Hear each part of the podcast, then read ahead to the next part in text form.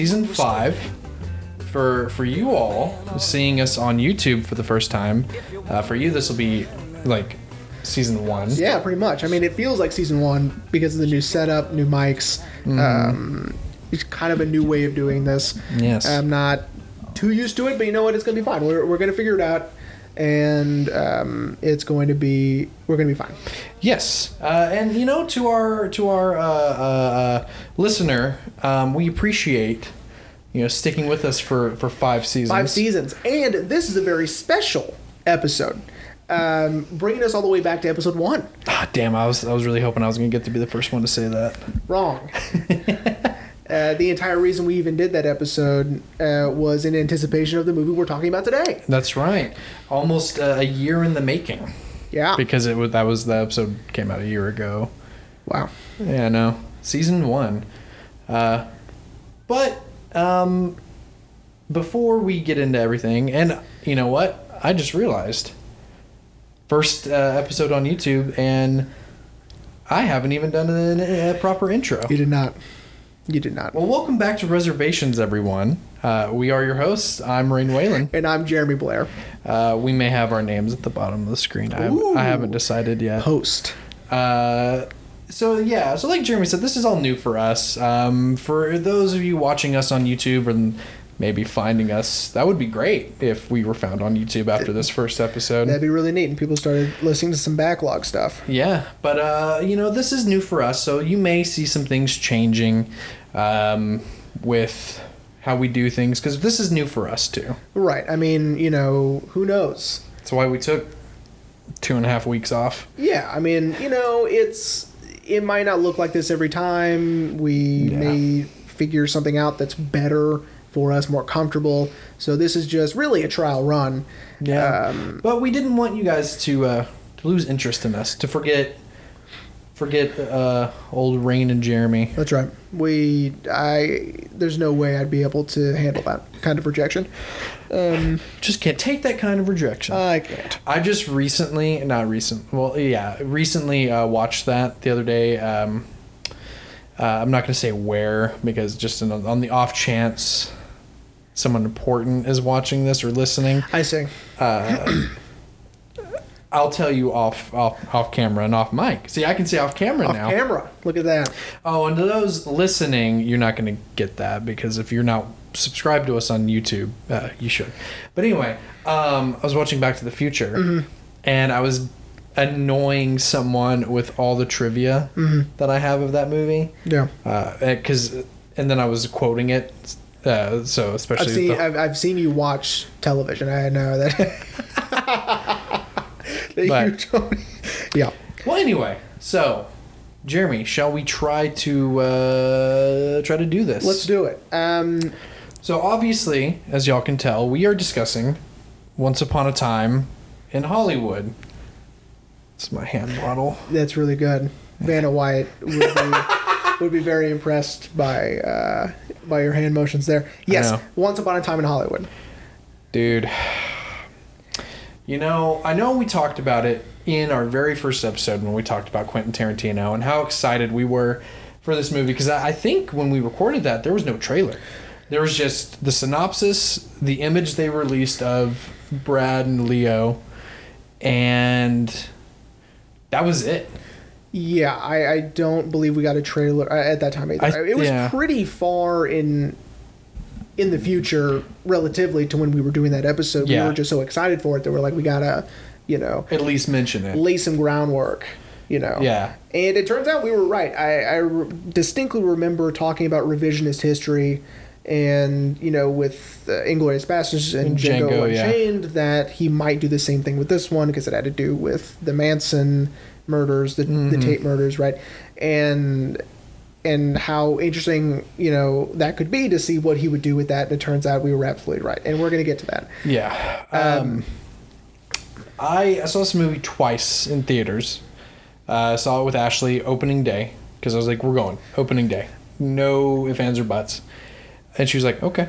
And then I saw it with my dad, uh, which was still great the second time watch through. But um, my dad kept leaning over uh, to be like, Like, yeah, that, yeah, that was it.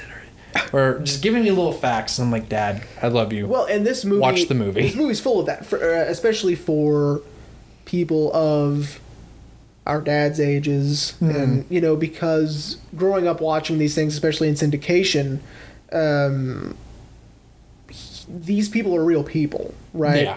Um, Rick Dalton, Cliff Booth, those people aren't real. right, Right, right, right, right. Everyone else they interact with is a real person, Yeah. relatively, right? Um, or at least like an amalgam of a real person that was probably around. because you can look up who Timothy Olyphant plays. uh, Jim Stacy It's a real person. Yeah. Right. on a Um, real show. Right. Um, and I mean, it, little things like that, right? I mean, um, you can go in and really dive into all of the little things you might not have caught the first time Mm-hmm. or didn't think was relevant that these fictitious people are interacting with these very real people who I were in the business at the time. I kind of hearken it to uh, Forrest Gump. You know, Ugh. do you not like Forrest Gump? No. Have we discussed this? No, I don't think so. But no, I'm not a huge fan of Forrest Gump. Oh my Um, god! oh yeah, I'm gonna have to pull back on my swear words now that we're on uh, YouTube now. I don't think so. I think we're fine. Oh, that's right. It's not gonna be monetized Um, yet. but um, I can't believe you don't like Forrest Gump. no, it's not like I don't like. It's just like I. It's not as good of a movie as people say it is. What? That's how I feel. Listen, we got to get back to this movie. Oh my god. Yes. We got to get back to this. Um, Oh my god. So, the whole. Let's talk about the, the film as a whole. So, uh, it is a Quentin Tarantino's love letter to old Hollywood, uh, to Los Angeles as a whole. Mm-hmm. Yep. Uh, down to the. Um, I wrote it down. Uh, the. Yeah, everyone, you get to see Jeremy's Oh, you notes can this see my time. notes this time. Uh, K- KHJ, Yeah. uh, Los Angeles, real radio station at the time, AM radio, and uh, he just distinctly remembers living in Los Angeles as a child and hearing these things, sort of like when we discussed music in Scorsese films. Mm-hmm. Scorsese places these things from his memory into these films, Yeah. right, to give it three dimensions. Oh yeah, and Right. you know, and what's kind of funny is, you know, this is a love letter from Quentin to old Hollywood, because this was going around in. The, the, the movie primarily happens in the transition from old Hollywood to new Hollywood. Right. Kind of, kind of a throwback to our Martin Scorsese season four series. Uh, you know, Martin was a part of that new wave of new Hollywood, new directors, you know, being very pessimistic, not optimist anymore of the Right. 50s and 60s. And it's because of, you know, what's considered the death of the 60s, which is the Tate murders. Tate murders are considered to kill the 60s and bring us into more a, into more, uh, more of a, uh, uh, uh, shit, what's the word? Because I already used pessimistic uh, just essentially, you know, a seventies of lock your doors, shut the shut the blinds, all that, you know. Right, being um, sort of being more aware of um, of bad things to come. Right, Yeah. it's it's not necessarily you know we're taking off the rose-colored glasses. Right, Right. um, going moving into the 70s and you're absolutely right and this is where we get films uh, in the early 70s that really highlight these things uh, for instance taxi driver uh, in 74 really um, paints a picture of new york in the 70s right Yeah. this new new york and he talks about it all the time in the film that it's it's so downtrodden and it didn't to be this bad and blah blah blah that stuff So But anyway, right. but, but yes, so you know, Quentin is showing us how great it was before the transition into New Hollywood. and for me it's the the attention to detail where especially with hollywood boulevard how they completely mm, yeah. transformed it back to where it was right I read that uh, a lot of those vendors uh, had didn't really give them trouble, but it w- was real like, ah, you know, you know, we can't change it. and apparently the production was like, you know, we understand that, but we we have to look at we have to make it look like the time, and so they got him to do it. And then when they were done in that area, a lot of those vendors were like, "Well, can you just leave it up? We like it." Yeah, because it looks really cool, and Yeah. um, thank God a lot of those um, those shops now uh, that used to be uh, movie theaters uh, kept the marquee. Mm-hmm. Yeah. So they didn't have to like build a new marquee. All they needed to do was spruce it up, put some new neon in there, and they're good to go. Right. Um, because it's you know keeping this tradition of old Hollywood uh, by keeping things like that. You know. Um, and speaking of attention to detail, I mean, even the really small things. So, when they were shooting the FBI episode um, with Rick Dalton. with Rick Dalton, right? Yeah. Um, that truck, the the cargo truck, is the same cargo truck that was in that episode of FBI. Um, they the guys because they did have to reshoot a little bit. the guys that uh, he had put in charge of outfitting the entire film with the vehicles, right? Uh-huh. Um, found the actual truck from FBI, and they're like, "Hey, man, we found the real thing." And Quentin's like, "What are you talking about? That's amazing. Yes, we want it. That's awesome. Yeah, because I know there was a lot that Quentin had to had to reshoot to make it fit in this faux history world.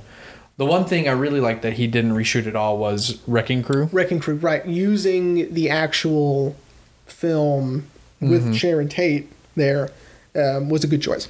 Yeah, I mean, I I don't think I would have liked it any less if they, you know, uh, superimposed Margot Robbie in it. But I mean, I think it really honored Sharon Tate. Right, I agree. you know but but yeah you know i love uh the, the again with more of the faux history of that rick was involved with the uh the pilot of lancer which you know obviously rick dalton is not real Right. Um, one of my favorite little things in the film that is so quick, and if you've never seen the movie, you wouldn't get its significance. Um, when Sharon Tate goes into that bookstore to pick up the book she had ordered for no, Roman, i read about this she pets the little falcon on the uh, on the desk. yeah It's the actual Maltese falcon, Which- from which DiCaprio. Oh, it's his.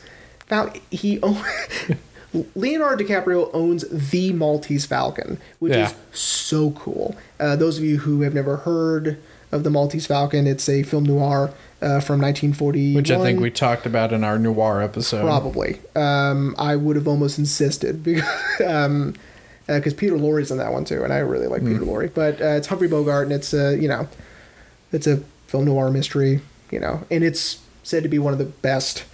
And it's just they just put the Maltese Falcon in the. It's so cool. To me, I was geeking out. I was, it was yeah super fun. see i never caught that and then when i was in preparation for the episode and i was reading some more trivia and it was like yeah you know the maltese falcon owned by leonardo dicaprio and i I was can't like believe he owns the what? Maltese Falcon. I didn't know you could own the Maltese Falcon. That's super neat. Um, wait, you know the, the thing that besides the you know attention to detail, and it kind of goes in with the attention to detail is Tarantino doesn't just tell a story, a period piece. He's immersing you in this in this world, right? Yeah. Um, and I think a lot of people that I heard complaints from, this was their complaint that there were um, there were elongated periods of time where nothing really was happening, right? Uh, a lot of the driving sequences, right, which I loved. I mean, Yeah. again, this is this is the movie to me. the The movie is putting the your audience in 1969 Los Angeles, and he does that perfectly and uh, seamlessly. oh yeah And to do that, sometimes you just have to sit in the world that he has recreated for us. you know and you know and you've made this point several times with films especially in season four i can't remember which ones exactly but I yeah be able to. Might but yeah you know i me personally i enjoyed that you know i, I feel like you know it's it's it's real driving. It's not like okay, we see him take off, oh, and now he's there. Okay, It's not like in Goodfellas where you don't even see him get in the car, right? Yeah. And and you're absolutely right. We are. It's almost. It's not real time because that would be impossible. But yeah. um, you feel it. You feel like wow, we've been in the car a while. the you movie know? would be like four hours long if it was real time. Right. And and so I, I really enjoyed being in the world and getting to sit in it for a while, um, especially in the driving sequences. Um, and of course, um, getting to see the white Cadillac again. Um, the white Cadillac is Michael Madsen's. Uh, he owns the white Cadillac, uh, but it was the white Cadillac in Reservoir Dogs. Uh, it's the same car. Oh, right, right, right, right, right. Yeah. So Michael Madsen, who is in the movie also, Yeah. uh, he is in the episode of Bounty Law. Ashley, when we were re- uh, I was rewatching it the other night, she was like, she was like, ah, and there he is, the man himself, Quentin Tarantino, and I was like, I was like, that's that's Michael Madsen. Michael Madsen. I was like, that's Vic Baker. that's Bill's brother, and she's like, oh my god, it is. But you know, I'll I'll give her credit that the side his profile does look a lot like Quentin's profile. Sure. But then once we had that close up, it's that's Michael Madsen. Right. And it, it was just cool to see, number one, Michael Madsen in another Tarantino movie, right? Because we hadn't That's seen him fun. since the Hateful Eight, right? Right. Um, and of course, the white Cadillac. Um, that it's Rick Dalton's car that Cliff Booth drives, Drives around. him around, The yeah. explanation is amazing, right? I love that Kurt Russell Does gets, the narration. gets to be a character, right? Mm-hmm. But is also the narrator, I- Is the voice of the film. right? Which is Yeah. so much fun, right? Yeah, you know, I I got I heard a lot of complaints from people that that they didn't like that. That's interesting. That they were like, yeah, you know, if if he would established early on that there was going to be a narrator, you know. But my thing is, you know, look at Inglourious Basterds. I was just about to say because Sam Jackson's narration comes in out of nowhere right, to explain nitrate films, and then that's it. Like no explanation. yeah, and then you sort of get that you know choose your character video game thing um, when we're starting to meet the bastards one by one, right? And that's sort of a break from the the narration or the narrative as well, Yeah. right? Um, especially uh, Hugo Stiglitz or whatever. Um, we get that background on who he is, right? Um, and that's kind of what I felt like this was, right? Yeah. It was when Rick Dalton says, "Oh, you know, my," My car's in the shop. he goes, "That's a fucking lie." That's a know? fucking lie. And I love that interjection, um, where it's like, "Oh, okay, uh, he's he, well, now we're gonna get to understand why Cliff is driving around all the time." Oh, and, and and I like that Quentin even uses tire screeching. yeah, That's a fucking lie.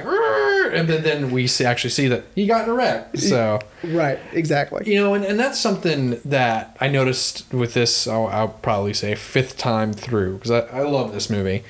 Um, is Quentin uses the world to build suspense because there is no score. There is no Oh, but the music is unbelievable. I, I am a very proud owner of this soundtrack on vinyl, I and I have the even the uh, the commercials or it's like you're listening to the radio it's on the vinyl and Mm-hmm. so you get to it's again it's immersing yourself back into this world without having to you know watch the movie Yeah, when when I got the collector's edition of this, you know, it came with the the seven inch, Yeah. not seven, seven inch, no, well, the really small, the 45 the forty five, and the the filler, Yeah. so I could play it on my record player without it right spinning around.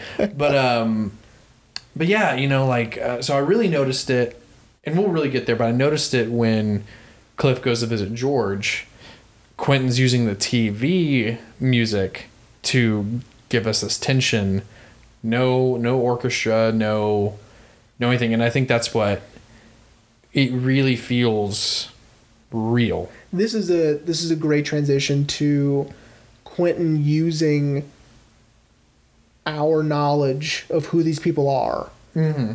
against us right Yeah. so when when rick sorry when cliff goes to the ranch Spahn Ranch. Which did they film at Spahn Ranch? Because all the pictures I've seen it it looks like they really filmed it. I think they did, and they uh, obviously a lot of that stuff's not there anymore, so they have to go back and, and recreate. right, yeah. right, right, buildings, things like that. Um, but yes, I believe they did.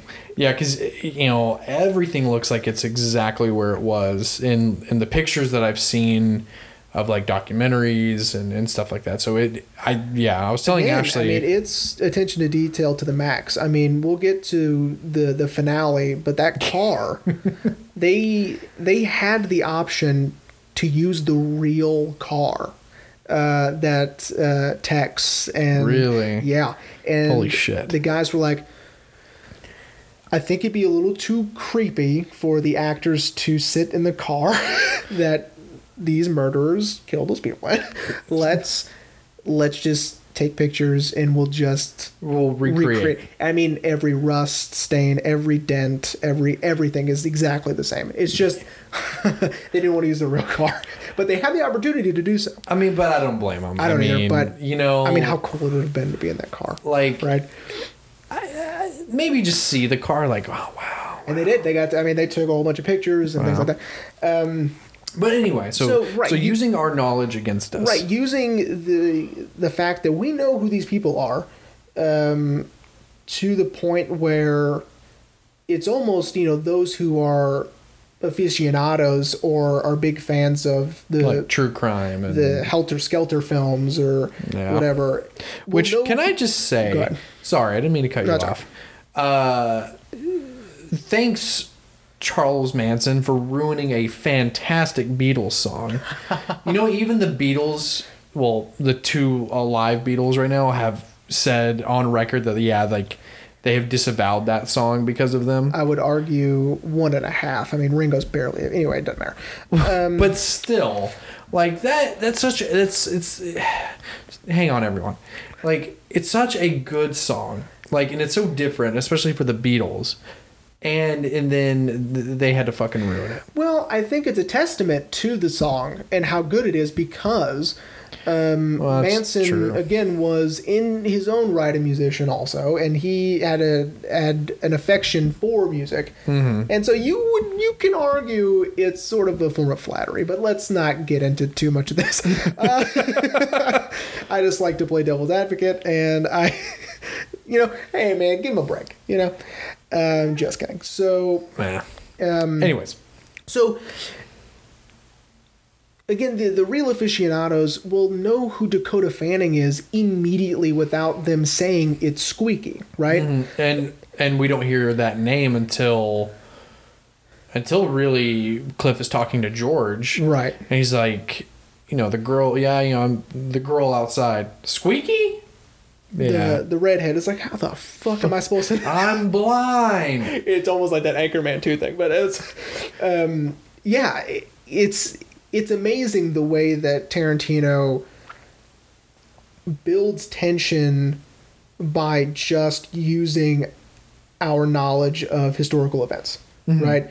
When he goes to Spahn Ranch, we you know we are terrified because we know who these people are I, I will say that that is probably the most anxious I'd ever been in a Quentin Tarantino movie. Yeah, I mean it's especially on his way up to George's house, right? Mm-hmm. It's i- i- it's it's a little jarring because again, it's this this idea that oh, these people have killed George, right? Oh yeah, yeah. I was convinced. I was like, he's gonna go to that back room. George is gonna be dead. Yeah, but again, this is Tarantino playing with our expectations again. Um, well, and I think the real history was the they kind of left George alone. yeah. In, in exchange for sex. See, I'm not uh, I'm not as much of an aficionado on the Manson stuff Neither am I. I as, just I've as I am on other like serial killers and things like that. I you know I've just seen things. I think I think which Manson promised him like they'll keep the ranch maintained to a level in exchange for like free lodging pretty much. And I think that they uh they some of the girls even like had sex with George. Yeah. To I mean he was an old man. I mean, why yeah. not, you know? Yeah. And he was partially blind. And again, Bruce Dern, amazing. Uh, you know, Right, I love Bruce Dern. So I was I'd forgotten he was in the movie. Well, and um, I told Ashley, and this kind of blew her mind. Uh, Burt Reynolds was originally supposed to be that role, That's interesting. and then he passed away. R.I.P. to my birthday buddy. Alrighty. Uh, but I mean, Bruce Dern again. Bruce Dern is phenomenal. Right. Even in this brief five minute sequence, he's amazing. Yeah, I completely agree. Um, and again, it's this the the interweaving narratives of the Manson family, Sharon Tate, Roman Polanski, and then Rick Dalton and Cliff Booth. These, you know, they they'll intertwine and then they'll go away again Yeah. they'll intertwine, then they'll go away again, right? Until the very end where they all combine, mm-hmm. right? And it that's sort of tension building as well because again we are desperately trying to figure out how in the hell Rick Dalton fits in with any of this, right? Yeah. Because we know how everything ends. We know what happens. So how does Rick fit into all of that? Right? And it's so fascinating the way that it did. I remember seeing the image of um, DiCaprio and Pitt, right? Um, like standing and leaning on the car, right? Yeah. I was like, oh, they're going to be like detectives on the like trying to figure out what's going on with the, you know, that's that's what I thought, right? And pleasantly surprised. This was much. This is a much better movie, but um, than that would have been. Well, see, and well, and I kind of knew that it was about an actor, uh, but I, I, my expectation was the Manson family was going to be more involved. And I think that's sort of the point is they're not. And mm-hmm. you know that's, you know, sort of the point.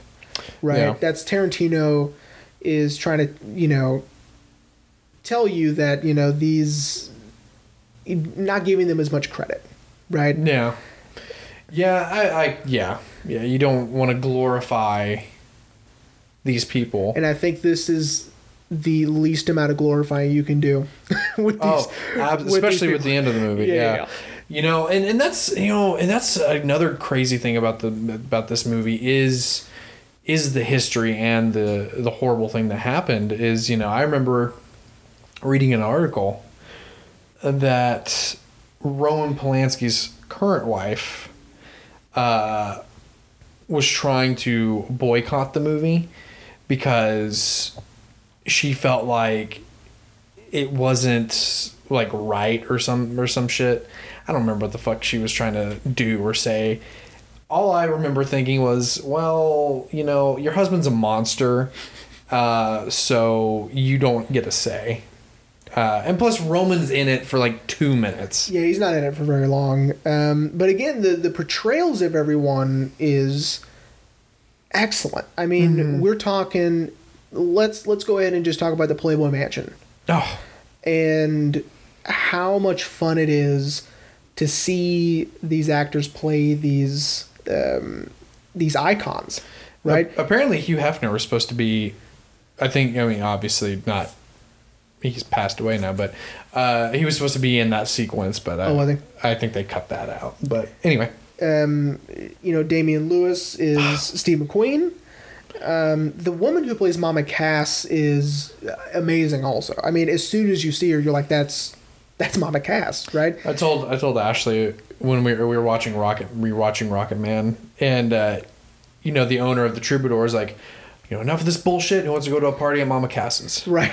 I told Ashley I was like, you know, we see Mama Cass and Once Upon a Time in Hollywood. She was Yeah. like, we do, and so I showed her that, and she's like, oh yeah, we do. Yeah, it's amazing, and this is to where you don't need their names to be anywhere, right? It- yeah, the only the only three names we get are at the very when they arrive at the Playboy Mansion is Steve McQueen, Mm-hmm. Jay Sebring, and I don't remember the woman's name. Oh, um, Dreama Walker plays her. I don't remember either. Um, But anyway, but yeah, but then after that, I, I agree because then well, as soon as we see Mama Cass, like, hey, we know. that's Mama Cass, right? And again, it's immersing yourself in this world, in this, you know, very rose-colored glasses. Old, Ho- well, this is New Hollywood, essentially. yeah, yeah, right? because yeah, yeah, Roman Um, was part of the the new and Hollywood just wave. this fantasy world that these people are living in, um, and of course, you know, the music is amazing. Uh, a lot of Paul Revere and the Raiders. Mm-hmm. Oh, yeah. Uh, my dad is a huge fan of theirs. I am a big fan of theirs as well. And, And apparently Sharon Tate was as well. apparently, uh, Paul Revere and the Raiders uh, are excellent, and they they fit in so well with this with this film, uh, sprinkled throughout. Yeah. Um, I um I loved um the it's almost validation right for our spaghetti western series uh, with the uh, uh, the Man with No Name trilogy. Mm. Um, talking about the Italian film industry. Well, see, and, little and, bit. and now that now that we've done that, all the shit that they were saying, of course, you know, Quentin's not gonna talk about Italian filmmaking without, you know, saying the stuff that they really did. Like Right, he's not gonna throw it- in shit. No, he's not. He's not really being mean either. It's this um, this character Rick Dalton is having trouble with the everyone speaking their own language and everyone's just dubbed over. Right? Yeah, I that told would drive me crazy. I told Ashley that, and she was like, "Are you kidding?" I was like, "No." Like Absolutely that's how they that's how they made westerns back then. And then That's how they still make movies. yeah and i told her i told her about um you know when we did the man with no name trilogy i was like the only plus is when i was like when clint eastwood made those movies he got to do his own dub over Yeah. but yeah i was like but everyone else yeah they were dubbed over everybody else, right?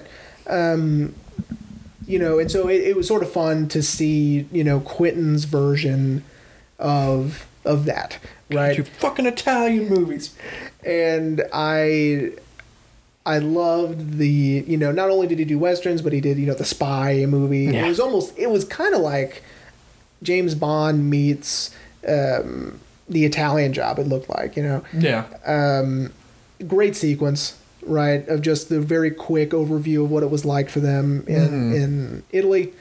Um, I really liked the the shot of the car uh, jumping that and then bridge. it It is- pauses cliff Cliff. and then it lands yeah letting us know that Cliff is still very much involved in, in all of this, which we love because to me, Cliff is the hero of the Yeah. entire movie. Yeah, um, that video that I was watching when you came over uh, pretty much explains how Cliff, the stuntman, well, stuntmen in general are as close to superheroes as we would ever get. That's why you know how, how the video I was watching explains it. That's why when he punches someone, they literally fly off their feet. Uh, and then you know Rick is just the guy who kind of comes in and gets the money shot and gets all the credit. You know, which we, is kind of personified in the finale of the movie. And In a way. and you know he uh, Tarantino is has a as a love and respect for stunts and stunt people. Um, for evidence, uh, the Australian woman who plays uh, Kurt Russell's wife is a stunt woman. Uh, she was the stunt woman for, Uma, Uma Thurman, Thurman, yeah. and she was also in Death Proof. Um, And so was Kurt Russell.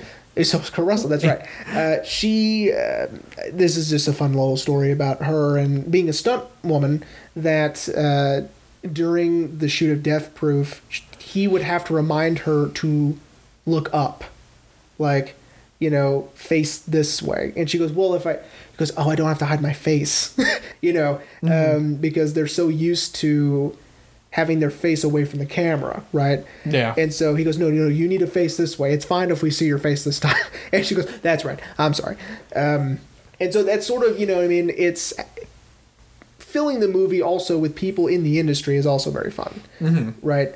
Um, Yeah. It, so, so I really want to talk about Rick Dalton. Okay. I think people need to understand who this guy is. And what I love about this movie so so much is that obviously we are building up to the final 20 minutes, right? Yeah. Which is But before that, Quentin Tarantino is giving us a full picture of who these people are, right? Um, giving us an idea of who they are. Again, putting us in this world and maintaining this sort of immersion in this world, right? Right. But also giving us a a full idea of who these people are, making them fully three dimensional, no matter who they are. Yeah. Right. and he does this perfectly with our main characters. And so let's talk about Rick. Yeah, so Rick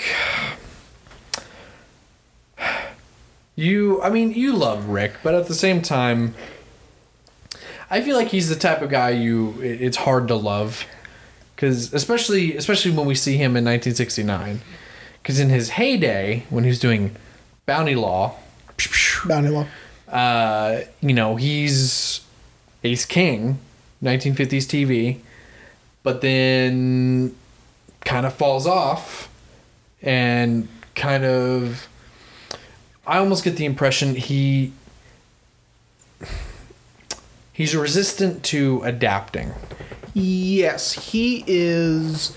Um, he's stuck in old Hollywood, and Right. he doesn't. He's trying to. He's fighting the change to the new Hollywood, Right. right?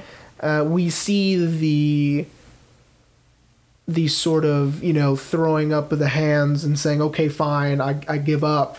When he comes back from Italy, right? He's wearing the ascot. He's got the long hair. The, he's the mutton chops. right. He's wearing you know bell bottoms, and he goes, "All right, fine," you know. Yeah, which I find I, I told Ashley I find funny, especially when he's like, "Goddamn fucking hippies," One of my favorite lines. and it's it's like, bro, But dude, look how you're dressed. look look at you, you you're Yeah. you're a hippie now. He's again, Um, yeah, very. Yeah. You know, and, and, and I think that's really evidence when he does the Lancer pilot, and Sam, the director, is like, you know, I want to put a, a mustache on him, I want to put a long wig on him, and I want to put him in a fringe jacket, and he, you can tell Rick is very. Right. This isn't. This you know how's This that? isn't like Bounty Law. This isn't like Bonanza. This isn't Gunsmoke. This is different. This is hip, right? Mm-hmm. And he wasn't prepared for something hip. Yeah, and, and I and I love and I love what he says to him. Like, you know, if you got me covered up in all this junk, how's anyone gonna see me? And the director goes, I don't want them to see you. You know, and I watched an interview with Quentin and Leo where they talk about how, you know, it's this transition from, you know, you kind of mentioned it with my hair, you know, having a pompadour and, you know, putting pomade in your hair and, you know, looking really handsome to this transition of, you know, looking more like a beatnik and had long hair and shaggy, you know, facial hair. And also in the terms of acting, this is almost when method acting was getting real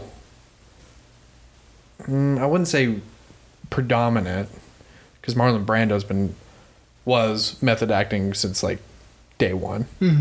But but still, you know, like, uh, and we see that with his interaction with Mirabella, because I don't think we ever get her real name. Oh, it's Trudi, because we see the back of her chair. But um, but you know, she's very. they describe it in the interview very Meryl Streep.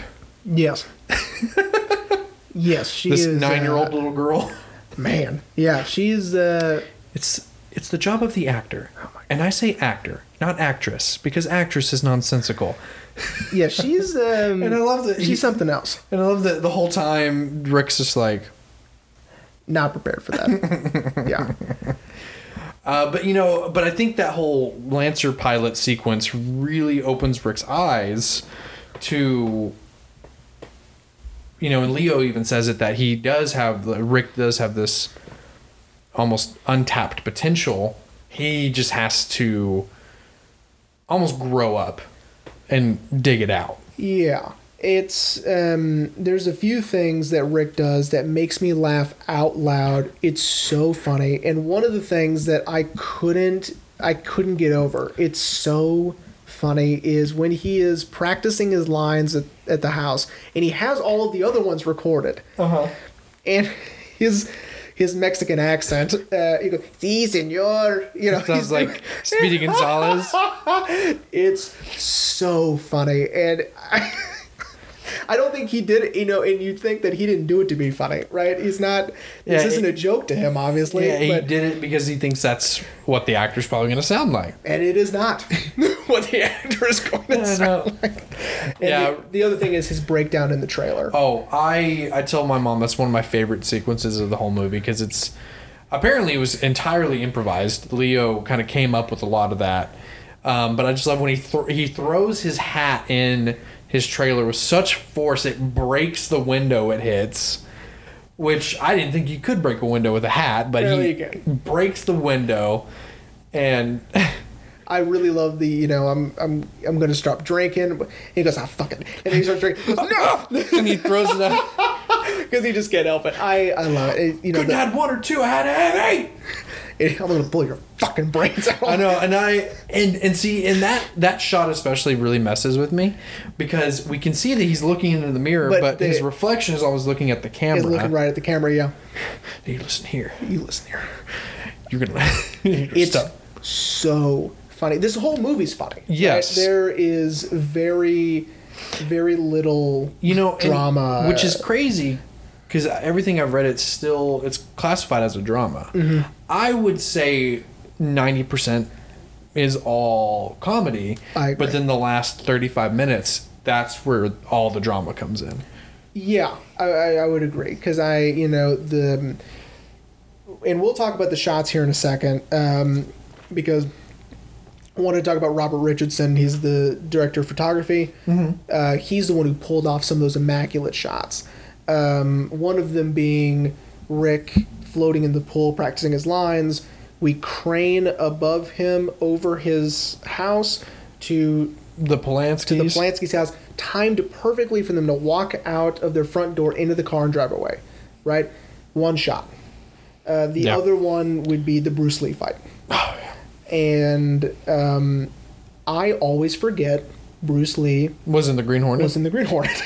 and so um, they kept calling him Kato, and I just thought they were being racist. Well, uh, well, oh, and apparently Bruce supposedly actually really hated that role. Yeah. Like really hated the whole thing. Which, but uh, I mean, at the same time, you can't say that that didn't give him his start in Hollywood. Right. You know, I, I had also heard that his family was very upset by the portrayal of him as kind of being this pompous show off, you mm-hmm. know. But I'm like, I don't know, man. Like, if he was that upset about being there, I mean, it would explain the attitude. you know what I mean? Yeah, and so well, supposedly the the China tried to ban the movie because of the portrayal of Bruce Lee, and and Quentin, God love him, stuck to his guns. He was like, no, I'm not, I'm not changing my movie. Yeah. He was like, this is integral to the story. I'm keeping it. And again, it's a, it's a while before you realize the the one shot. You know, you're like, oh, we haven't cut yet. Jesus Christ! And when he throws him into that car, I mean, I know my dad has said that is one of the hardest he's laughed in the movie, and uh, you know they. At the at the theater, it's a huge roar of laughter when he gets thrown into the I car. I think that dent in the car says otherwise. He goes, "Hey, hey, no, no one's beating up Bruce Lee." He goes, "Well, that dent in the car." exactly. Uh, Which is so, fantastic. and I think that's a good transition into. So now we kind of understand Rick.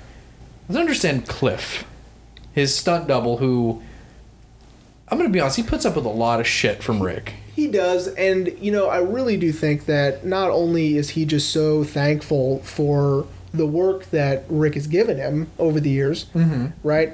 I think it really has truly become a bond between the Oh, two yeah. of them, right? So I mean, it's not just that you know he is technically an employee Of Rick's, yeah. You know that that seems almost immaterial, right? And he doesn't let that bother him, right? Yeah, like I, you know, I was kind of asking you off camera and off mic is you know Rick doesn't really share in the uh, how great it is to be a movie star with Cliff. And I think that might also have to do with he's not really living that life anymore, right? Yeah. Uh, you know, he is in that transition of almost has been, right? Which he even calls himself a has been. Mm-hmm. Yeah, fucking has been. Don't cry in front of the Mexicans, put these on. which is maybe the hardest I laughed in the movie. um, but you know, I I love Cl- Cliff is my favorite character in the movie, right? Yeah. I think he's a lot of people's favorite character in the movie. I, I I love his, you know, again, he's not he doesn't let anything get him down, right? Yeah. He doesn't care that his best friend is his boss. He doesn't care that he drives him around all day. He actually likes it. He doesn't mind having to ask for work.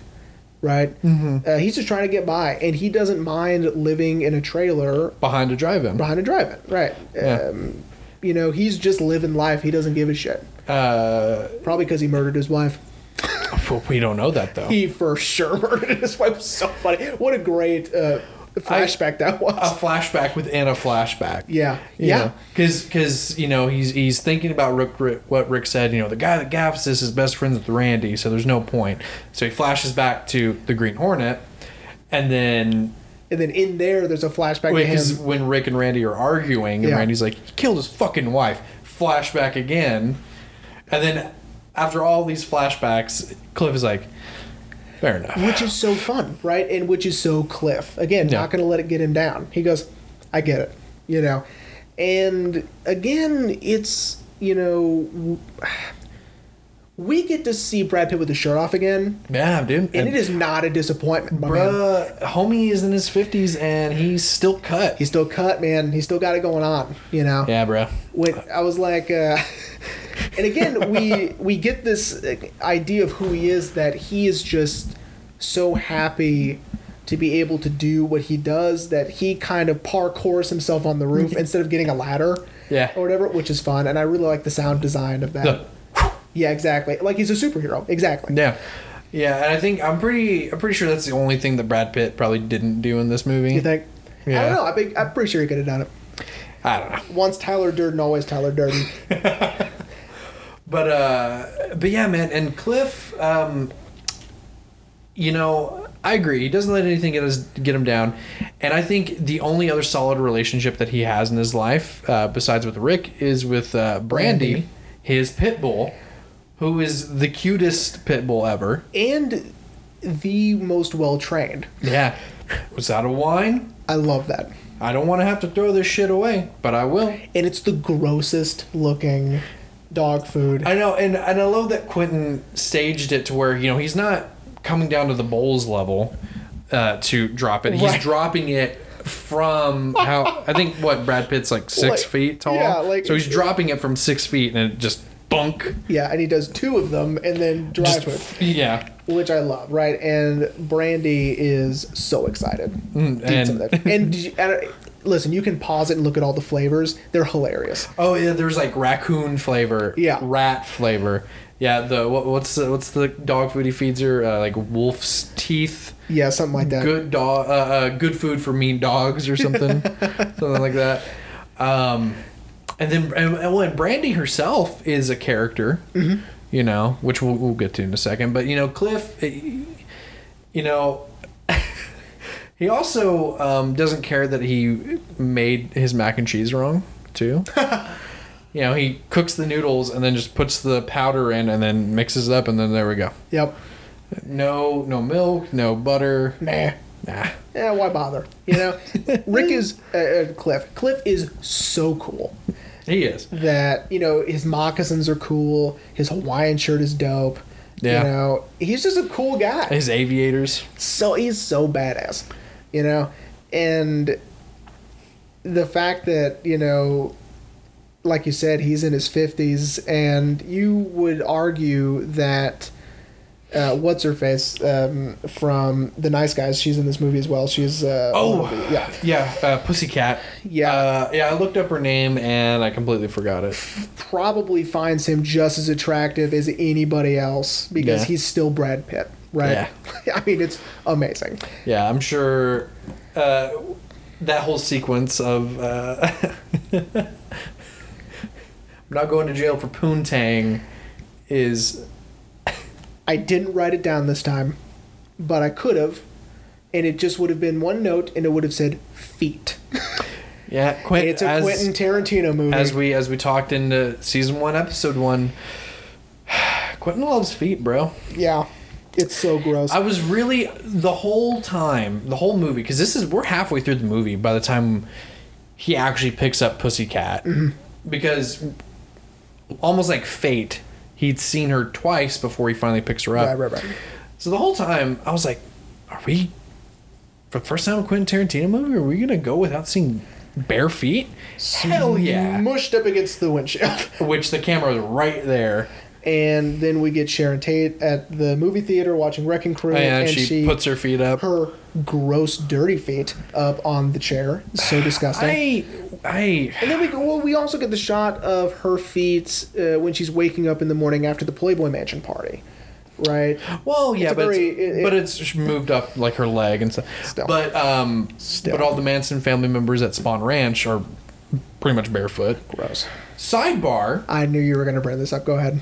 Uh, now that I've seen both The Haunting of Hill House and The Haunting of Bly Manor, uh, Victoria Oh, yeah. Pedretti is Oh, uh, I did. Lulu. Oh, see, I thought you were going to bring up uh, Harley Quinn Smith. Oh, uh, yeah, is, uh, obviously. Uh, is my boy Kevin well. Smith, uh, as he puts it in Jay and Silent Bob reboot, that um, he may not put his daughter into movies. You know, she can make her own money.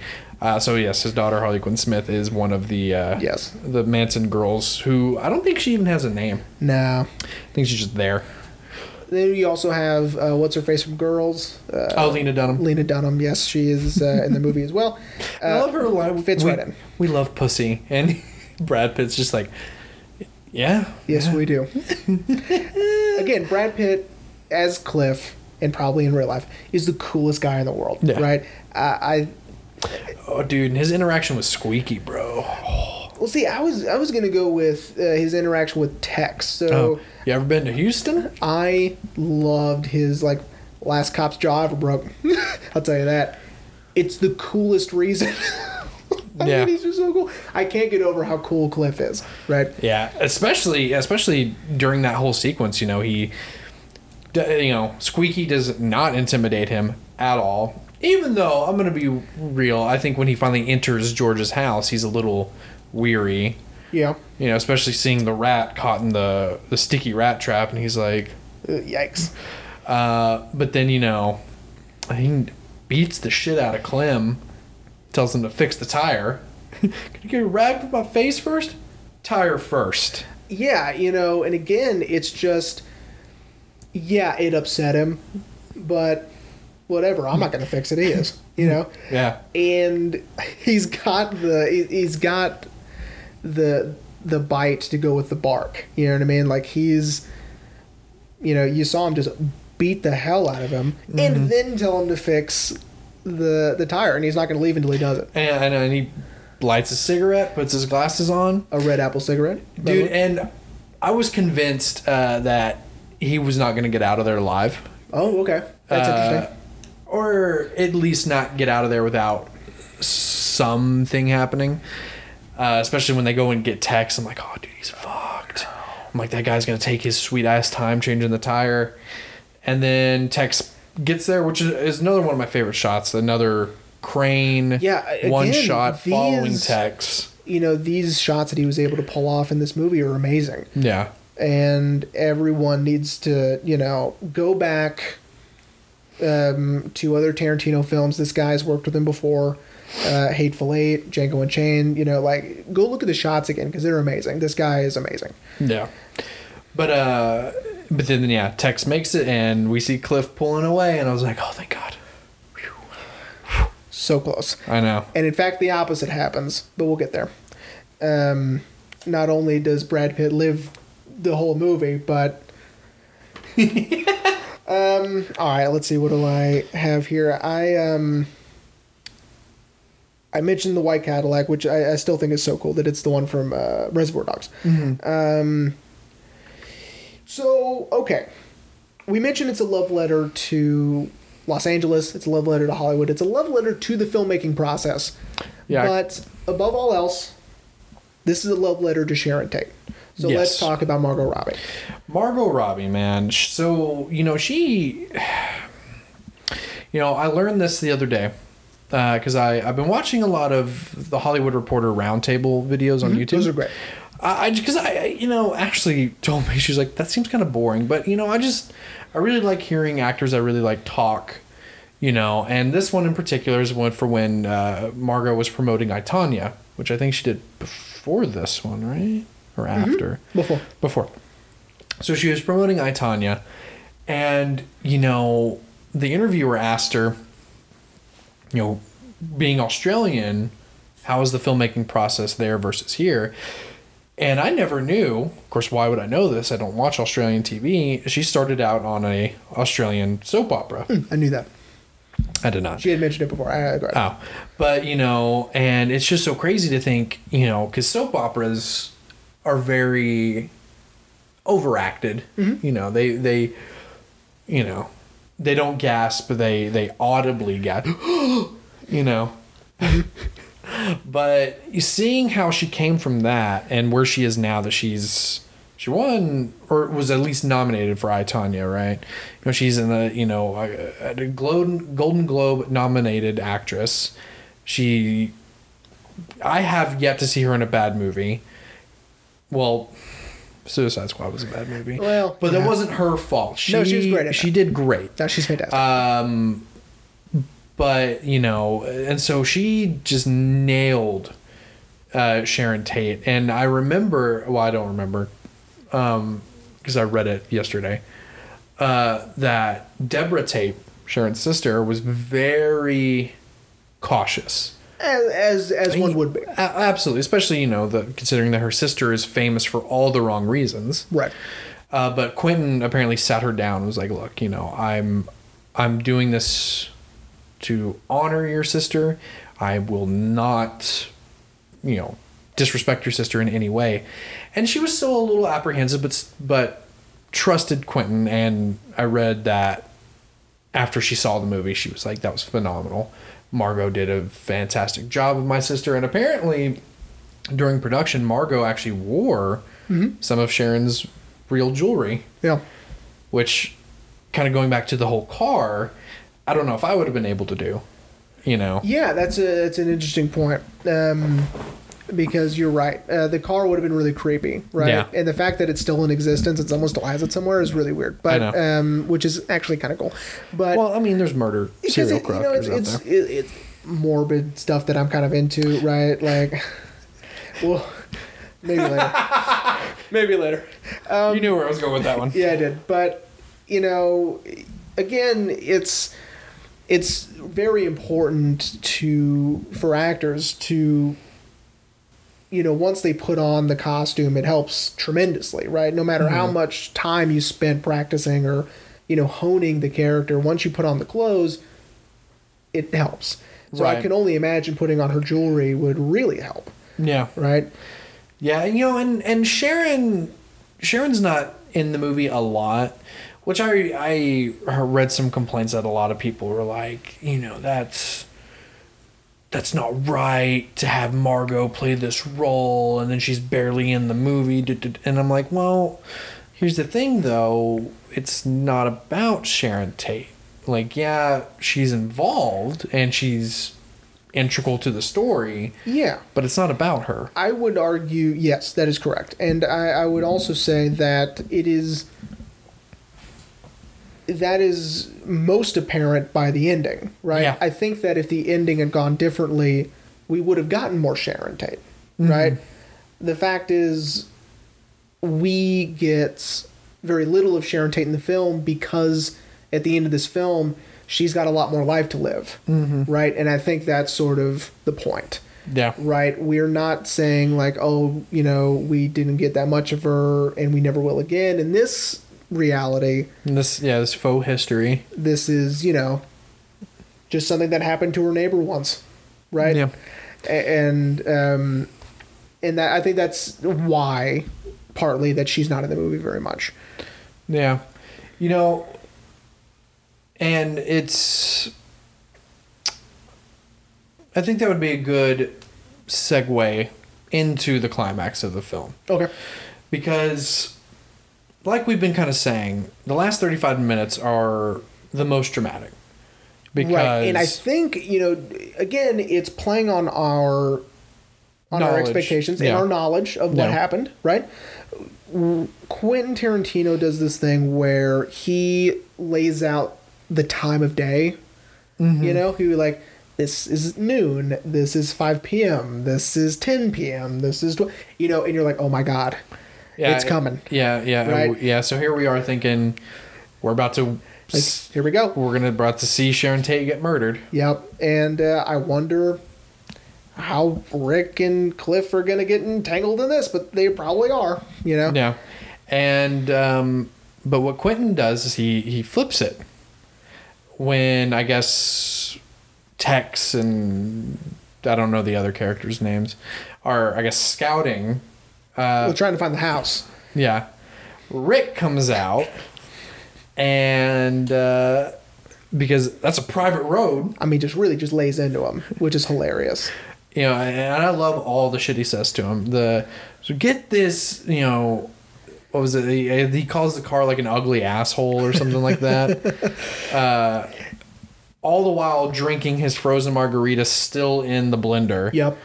Because he just taken it off the the actual base and is Which I love because like no matter what is happening, he needs to have a drink in his hand. so he goes like, I wonder what that is. Okay, let me grab my pitcher and let's go out there.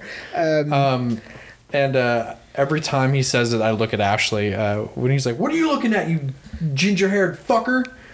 Because if anyone didn't know, uh, my wife uh, is a ginger, so every time he says that, I kind of look at her just like, ooh. "Like, what are you gonna do?" It's you know and the the saving grace of the film and the saving grace for Sharon is that they know who he is, right? And they recognize him as Jake Cahill from Bounty Law, right? And so they decide, you know what? We're gonna kill the people in that house. Because they represent violence and brainwashing the youth uh, with you know murder. Right, so let's murder the people who taught us about murder. Right, it, it- you know it's like this backwards thinking, you know, Yeah. ridiculous uh, Manson family way of, um, you know, rationalizations. Yeah. All right. So this is where the movie becomes outrageous. Yes. And um, if you had missed it, don't worry. Quentin Tarantino's patented violence is is over the top violence. right around the corner because Yeah, so as we were kind of talking about off mic a little bit, um, I was a little like, wow, are we about to go a Quentin Tarantino movie with no, like, you know, violence? I mean, yeah, seeing Cliff beat the shit out of that guy, it was one thing, but that wasn't very over the top. It No. was more, again, like I've been saying, very realistic violence.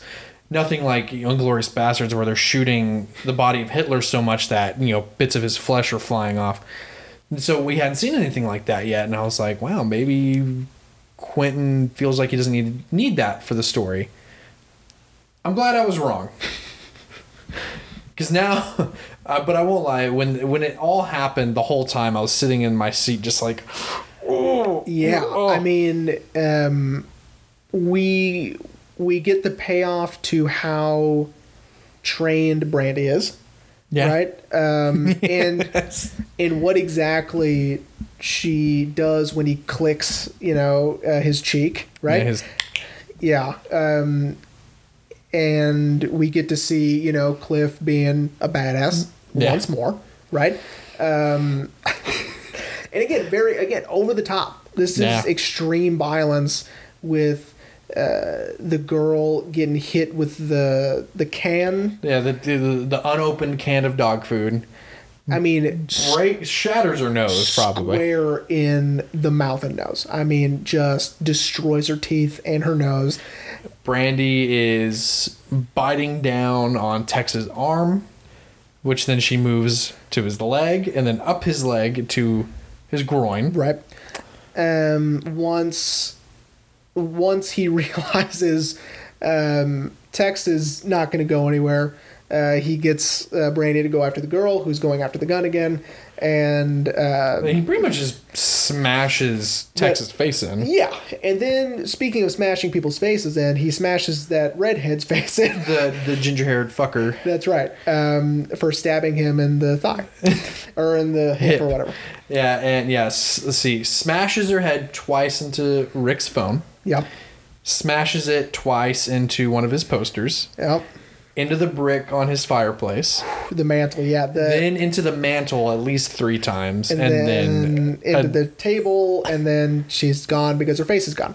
Uh, and now here's the here's the moment in the film where every single person in the movie theater where I went erupted into cheers, laughter, I mean roaring, is when So uh, that girl with I- the gun, right? She, uh, I think it was. I think it was Sadie, if I'm remembering correctly, because, if it, like when they're talking about like was that Jake Cahill? Yeah, because I think the red-haired girl goes, "Jesus, Sadie." Oh, okay. I think I want to say, let's just call her Sadie. So Sadie runs in through the glass uh, Door. door uh, into the pool, So and now she's getting shards of glass in her face and Rick Rick was just jamming to his headphones, right? with his margarita.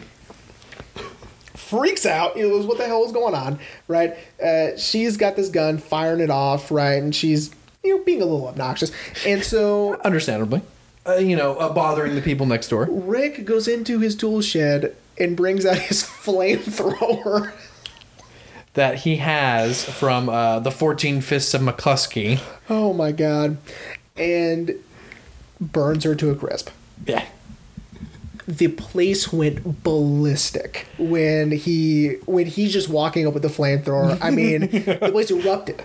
And I was one of those people howling with laughter. I thought it was so funny. I, I don't remember how everyone reacted the first time we saw it, but I definitely was like, oh, yeah.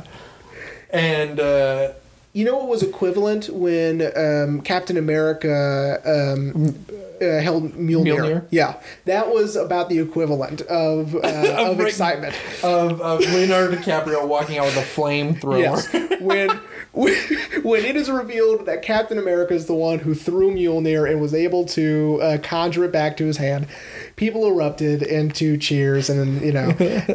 When Rick walks out with that flamethrower, it was the same. people were so excited, and uh, I was, of course, one of those people who was very excited. But uh, but then we get this very almost um, I wouldn't say very cathartic ending. It was more of a Quentin is cautioning us, the audience. It, it you know it was very exciting, very satisfying, right? Because you know these guys are you know jerks. Um, Yeah. and have been problematic, right? So it's not like we had never met these guys before. Quentin has made sure that we have met these people before and kind of know what they're about. And right? almost like they're gonna deserve everything they're about to get. Right, of course. Right. Um, but you're right, and um, it is sort of you know at the very very end when he's talking when um, Cliff has been taken to the hospital. Uh, Rick is talking to the neighbor. And, Jay Sebring. right? Uh, the very well renowned um, hairstylist.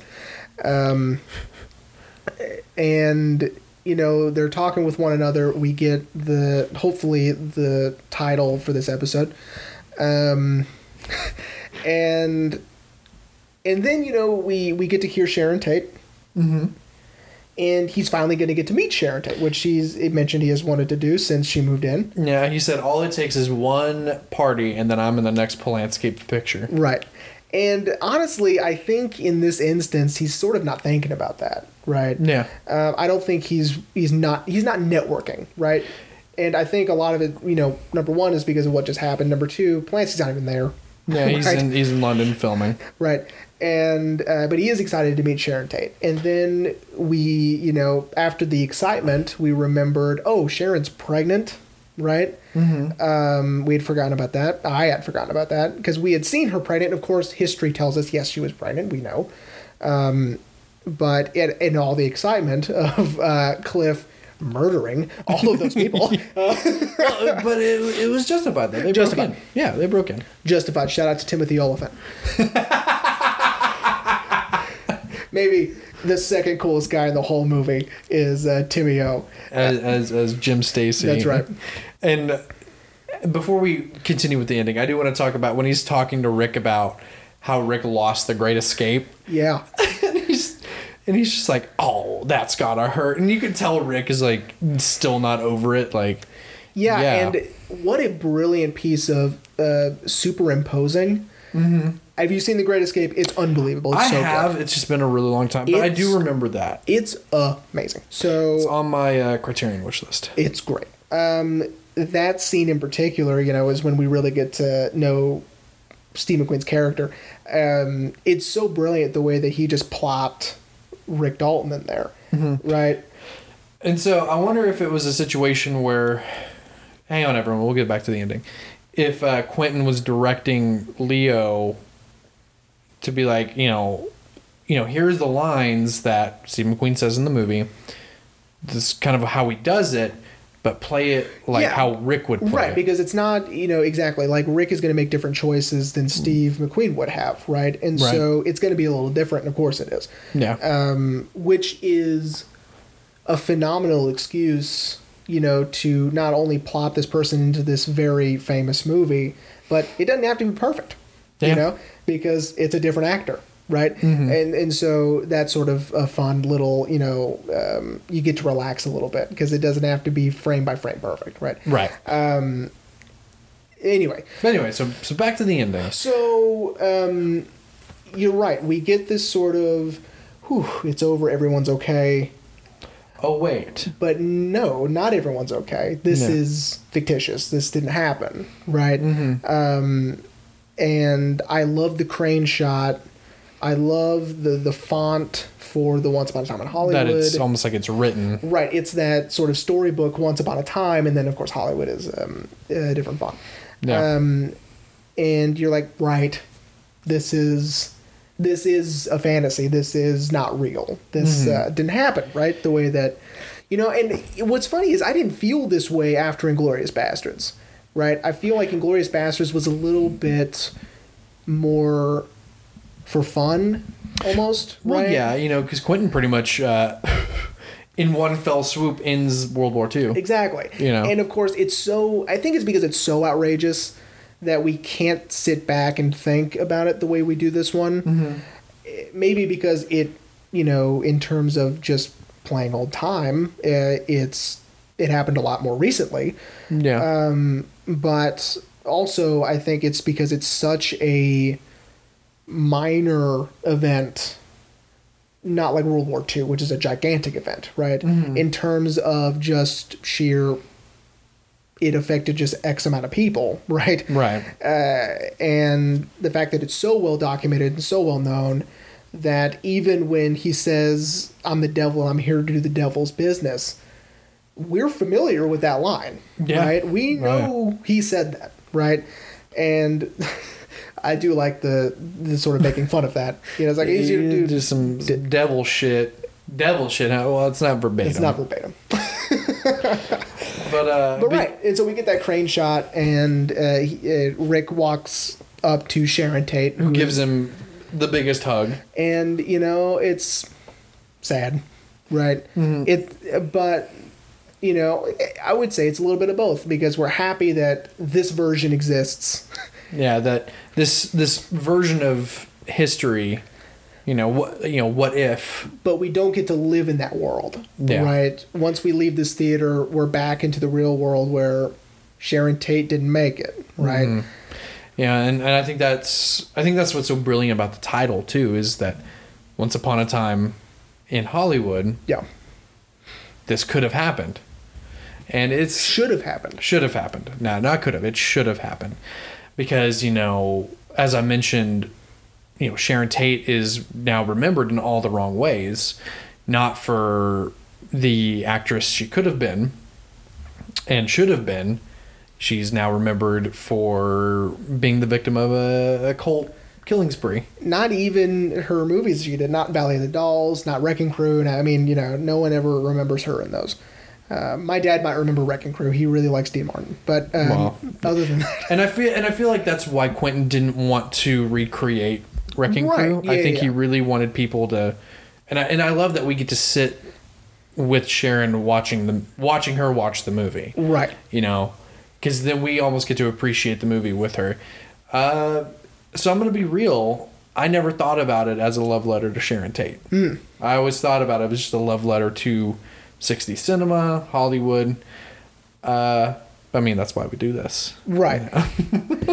um, this, uh, you know, that's. I rewatched it today, and then I re- and then I wrote that note down because I I'd written you know the the love letter to Los Angeles, love Right. letter to '69, love letter to the movie making industry in the process and the acting process, things like that. You know, again, um, especially the Academy loves movies about movies, right? Yeah.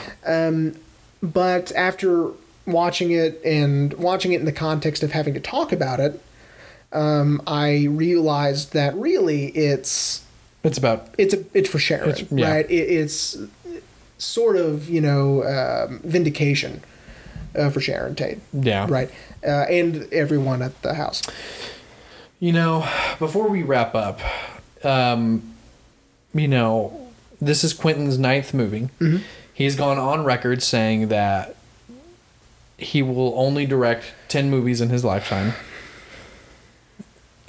What what would you since we kind of have this new platform, what would you want to see as his 10th movie? Would you want to see another faux history like Once Upon a Time or would you want to see something like Pulp Fiction or Reservoir Dogs? I'm not sure because I, I've I read a while back a while back that he was thinking about doing a Star Trek movie I think And- he's still going to, but I don't think he's going to direct it. I think he's just going to write it. because because then I don't know if I would want that to be his last one, right? Um, Mm-hmm. Honestly, I want it to be. I want it to be just a. I look at it, I know it's a Tarantino movie. That's what I want. I, I want it to be something that he is super passionate about. I not. I don't think that Star Trek's going to cut it. No, I, from what I read, I think he I think he's just going to write it. But uh, I'm sure he's really going to push for the director he wants for it. And then I, I had read, of course, this was a year or so ago, that he was going to remake that uh, 70s Grindhouse film. What was it? Like Pussycat Go Go Go, something like that? I don't know. Um, I also heard that there's a Kill Bill 3 in the works, which and that doesn't count either because he doesn't count the Sequels? separate, um, he doesn't count volumes one and two as two movies, he counts them as one. So if he does another one, it's just the same movie. no. Right? I don't think there should be a third one. Okay. Um, um, I I feel like how I'm two. on record as saying I only like the first volume. I only Yeah. like the first half of the movie. So Yeah, I I think volume two is it's fine. It's I- fine, but it ends the story where we needed it to be ended. So I agree, and uh, I agree. Uh, you know, I, I don't think there should be a third one either. But um, let's let's do a quick oops I forgot because Oops, I forgot. Oops I forgot.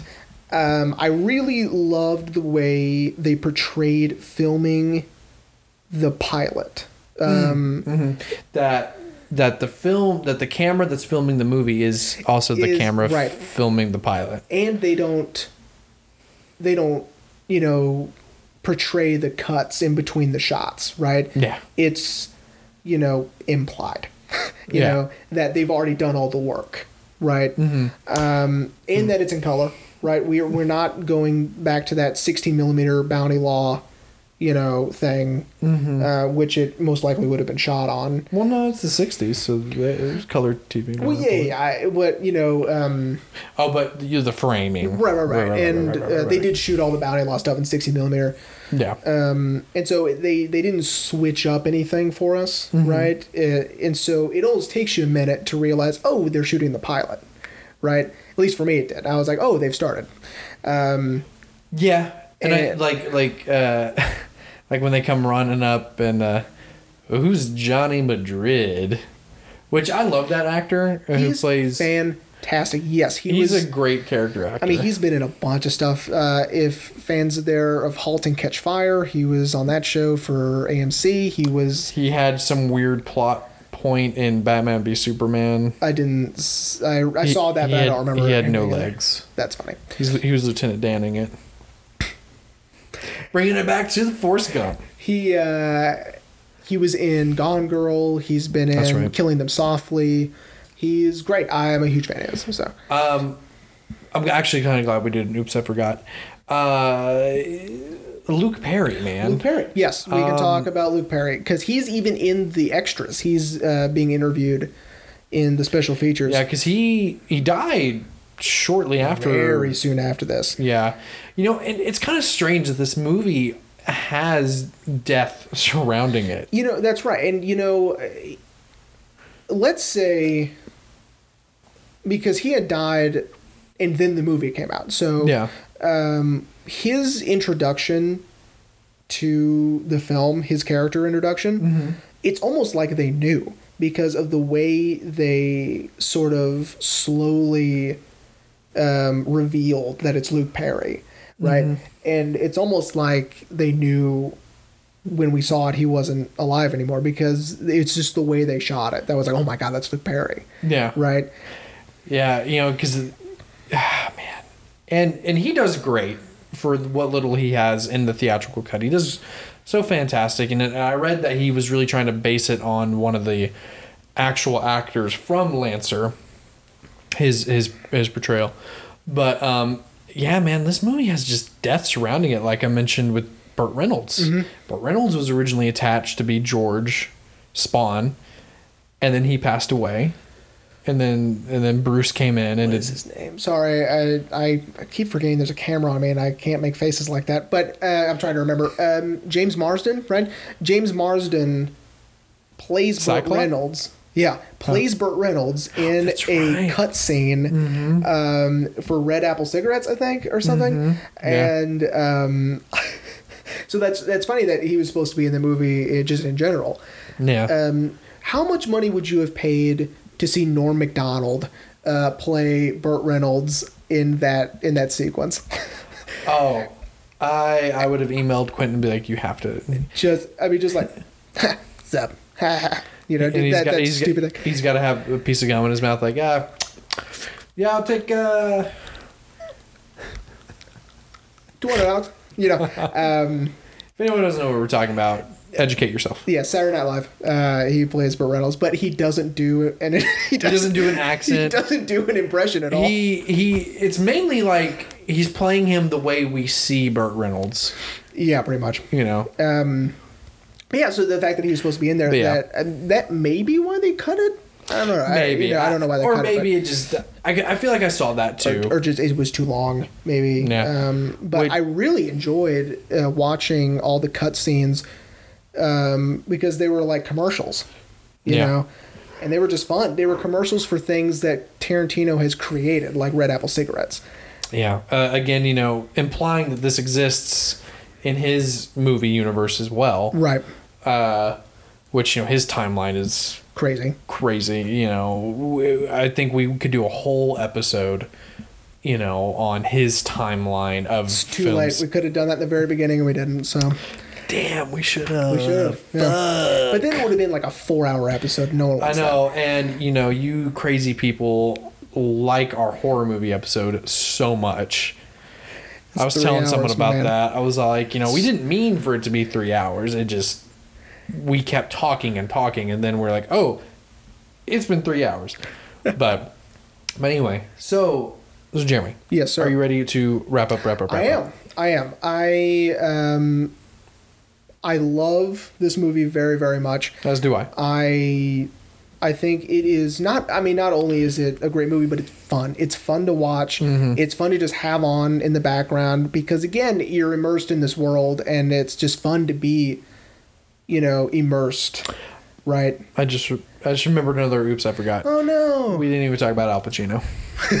hey, Al Pacino's in the movie. So anyway, Yeah, um, it- the part was written for him. Okay. but anyway, Yeah, uh, but yeah, you know, I agree. It, it is very fun. Like, you know, with certain Quentin movies, I have to be in a specific mood. Like Jackie Brown, I really have to be in a specific mood to watch Jackie Brown. It's a great movie, but I gotta have to be in a specific mood. With this one, saved Robert Forster's career. Uh, Jackie Brown. Really? Yeah. uh, but this movie, I can be any kind of mood. Be like, you know what? I want to watch Once Upon a Time in Hollywood. probably once upon a time in Hollywood.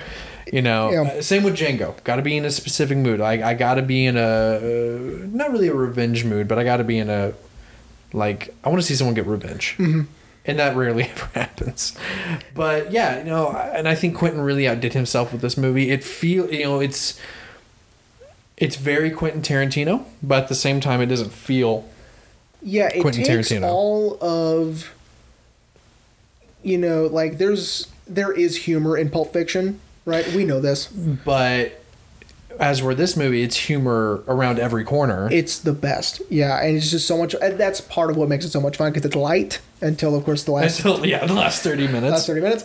Um, and it's just again fun. It's a fun movie. I, I Yeah. in it has value. Not only is it fun, but we are able to sit and have this in-depth discussion and analysis of it. So I mean, Quentin Tarantino is he's pretty good at this. yeah. So yeah, Uh, I will be sad to see him go when he does his final, his magnum opus. Yeah. So, Jeremy, Yes, sir. in this new season five, what are we going to do next week? Well, I'm glad you asked. Oh, Jesus. Probably because you are contractually obligated Oh, no. to ask. Um, it's time. Oh, fuck. And of course, I already know what it is. Yeah, it's time. So uh, this movie is a bunch of fun, right? and it's light. It's funny. Before you say it, this just, you know, it just proves uh, our friendship. I picked something that's moderately light, and you're about to bum us out. Yes, sir. Uh, next week we are doing Darren Aronofsky's Requiem for a Dream. Good God. Um, it is a film that I have seen more than 20 times by now. and you gave me one of your copies. It's a film that, uh, number one, just celebrated its 20th anniversary God damn. uh, this year. And um, it's everyone interested in filmmaking and its potential needs to see Requiem for a Dream. Okay. I, I think that, of course, this movie uh, was um, was released during the uh, independent film boom of the early 2000s, late 90s, early 2000s.